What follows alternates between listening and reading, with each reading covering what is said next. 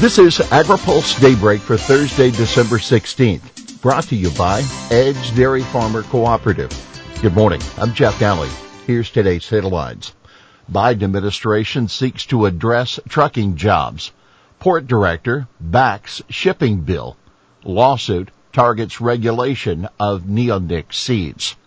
Here's a note from the editor. There will be no daybreak during the weeks of December 20 and December 27th.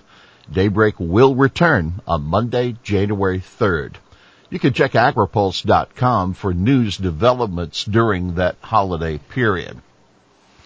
Biden administration promises coordinated action on trucker shortage.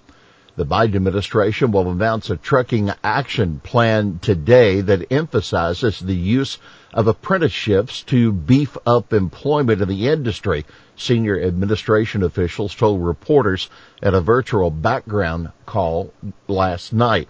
The administration will accelerate the registration of those programs, which they touted as a way for drivers to quote, earn as they learn and to roll out a pilot program that would allow 18, 19, and 20 year olds to drive heavy duty trucks across state lines, but only while using enhanced safety equipment. They also said the administration would work to streamline the process to receive commercial driver's license and seek to connect veterans to trucking jobs. Transportation Secretary Pete Buttigieg, Labor Secretary Marty Walsh, and National Economic Council Director Brian Deese will discuss issues facing the industry with business leaders today, the official said. An industry is facing a shortage of 80,000 drivers, that according to the American Trucking Association. You can read more at agripulse.com. LA Port Director says ocean shipping bill will be effective. Legislation passed by the House would need to be successful in helping farmers get their commodities into containers so they can be exported. Port of Los Angeles Director Gene Seroka said yesterday at a webinar hosted by the Blue Dog Democrats. The House passed the Ocean Shipping Reform Act of 2021 with a vote of 364 to 60 on December 8th. Representative Jim Costa of California said he hopes the Senate will manage to pass similar legislation early next year. About three quarters of ships leaving the port of Los Angeles are carrying empty containers after vessel operating common carriers refuse to load them, Seroka said. Chinese exporters of consumer electronics, apparel, toys, and other Chinese made goods are paying ship owners extra not to wait for containers to be filled with Asia bound ag products from the U.S. The Ocean Shipping Reform Bill would prohibit VOCCs from unreasonably declining export cargo bookings if the cargo can be loaded in a safe and timely manner. We'll have more AgriPulse Daybreak after this. AgriPulse Daybreak is sponsored by Edge Dairy Farmer Cooperative, the third largest dairy cooperative in the country based on milk volume. Edge is a powerful advocate in Washington for farmers throughout the Midwest. Dairy farmers have always been leaders in caring for the environment, and they continue to lead in addressing changing climate conditions. Edge believes environmentally focused policies affecting agriculture should be guided by farmers, grounded in science, driven by the market, and sufficiently flexible to allow for innovation at the farm level. Welcome back to AgriPulse Daybreak. FAS, political turmoil threatens U.S. ag exports to Nicaragua. U.S. ag exports to Nicaragua broke records this year as the country bought more corn, rice, soy meal, cotton, and pork than ever before.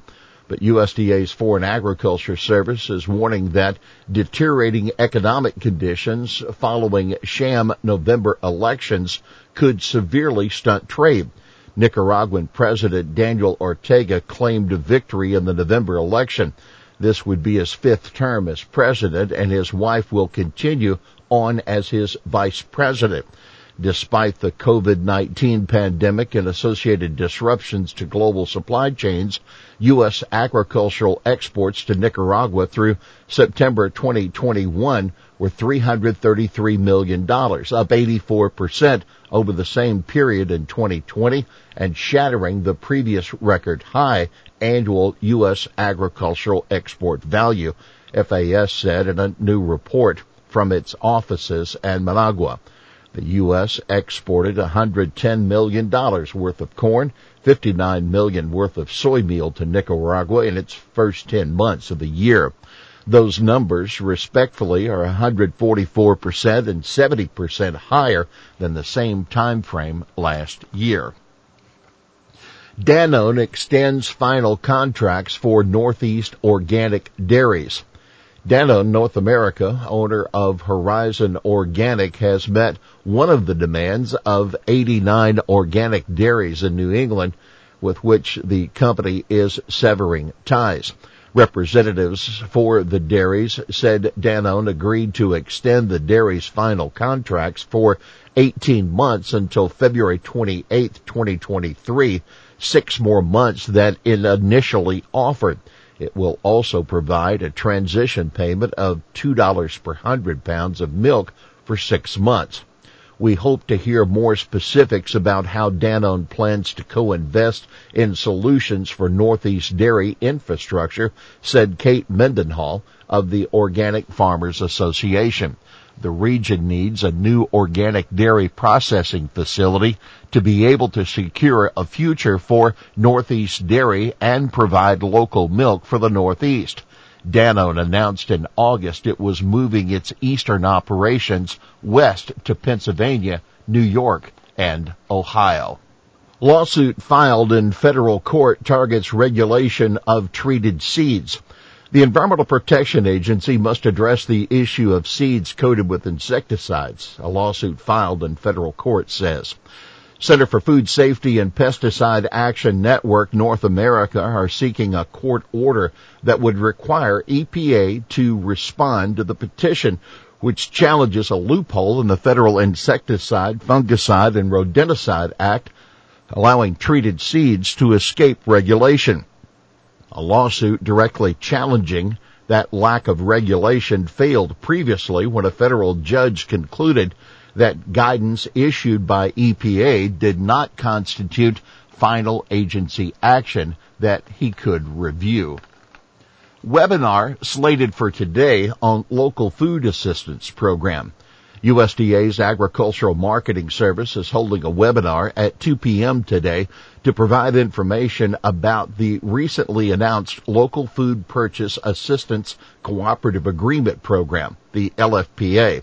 Eligible states and tribal governments have until April 5th to apply for the program, which will award up to $400 million for emergency food assistance purchases of domestic local foods. The webinar will be held via Zoom. Statistics Service seeks some basic info from ag operations. USDA's National Ag Statistics Service is asking around 75,000 producers nationwide to take about 10 minutes of their time and provide demographic and basic farm information.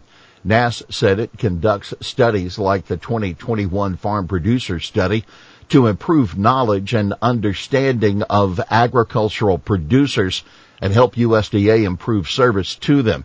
Information can be provided online at www.agcounts.usda.gov or by mail.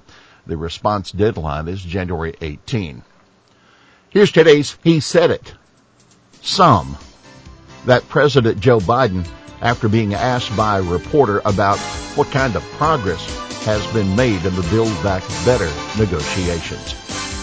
Well, that's Daybreak for this Thursday, December 16th, brought to you by Edge Dairy Farmer Cooperative. For the latest news out of Washington, D.C., visit agripulse.com. For AgriPulse Daybreak, I'm Jeff Nally.